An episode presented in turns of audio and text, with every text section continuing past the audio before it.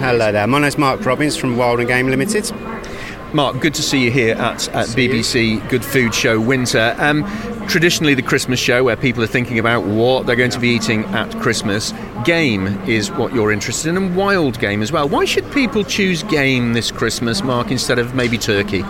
It started, we were founded as a company to create a, a demand for game in the UK. Um, we used to be exporting 80% of the, the pheasants, for example, out to Europe um, for absolute for no cost, uh, which is a crazy situation where we should be using, utilising what we've got on our doorstep. Um, you know, we're importing thousands of tons of chicken and, and, turkey from around the world, and we're not using what's actually on our doorsteps.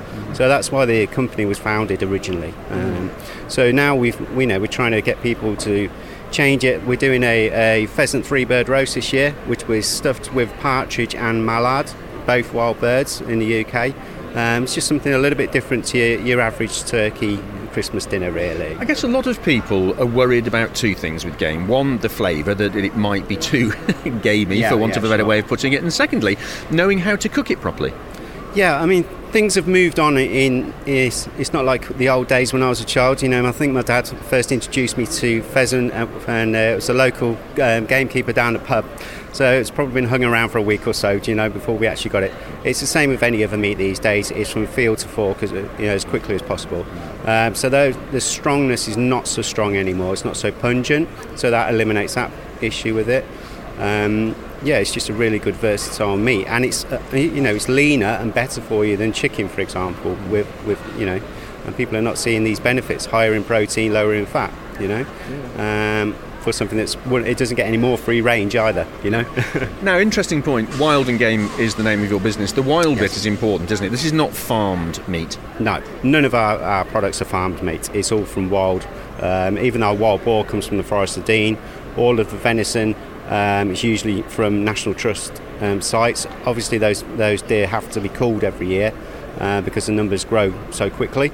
Um, yeah, all of our pheasants, partridge, mallard, it's all 100% wild British game. Is the taste changing? our tastes changing in terms of meat? I know a lot of people maybe are thinking about being a you know vegan part time, vegetarian part time, pescatarian, but equally, are you seeing a change in people's tastes? We saw a massive growth during lockdown. I mean, for us as a company, it was it was good for us um, because people were starting to cook at home but they were looking at different alternatives. You know, what else can we cook? You know, because they had time to have a look to see what they cook. Um, so yeah, we've seen it change quite a lot. I mean, for now you'll see venison in virtually every major supermarket. 10 years ago, you wouldn't have seen it anywhere. You know, 15 years ago, you would only find it in a country pub in August, September time. Um, so times are changing. It's being introduced. Some of the major supermarkets have started to list um, game for this season. You know, Sainsbury's are doing some pheasant breasts in there, um, and we deal with uh, mid counties co-ops.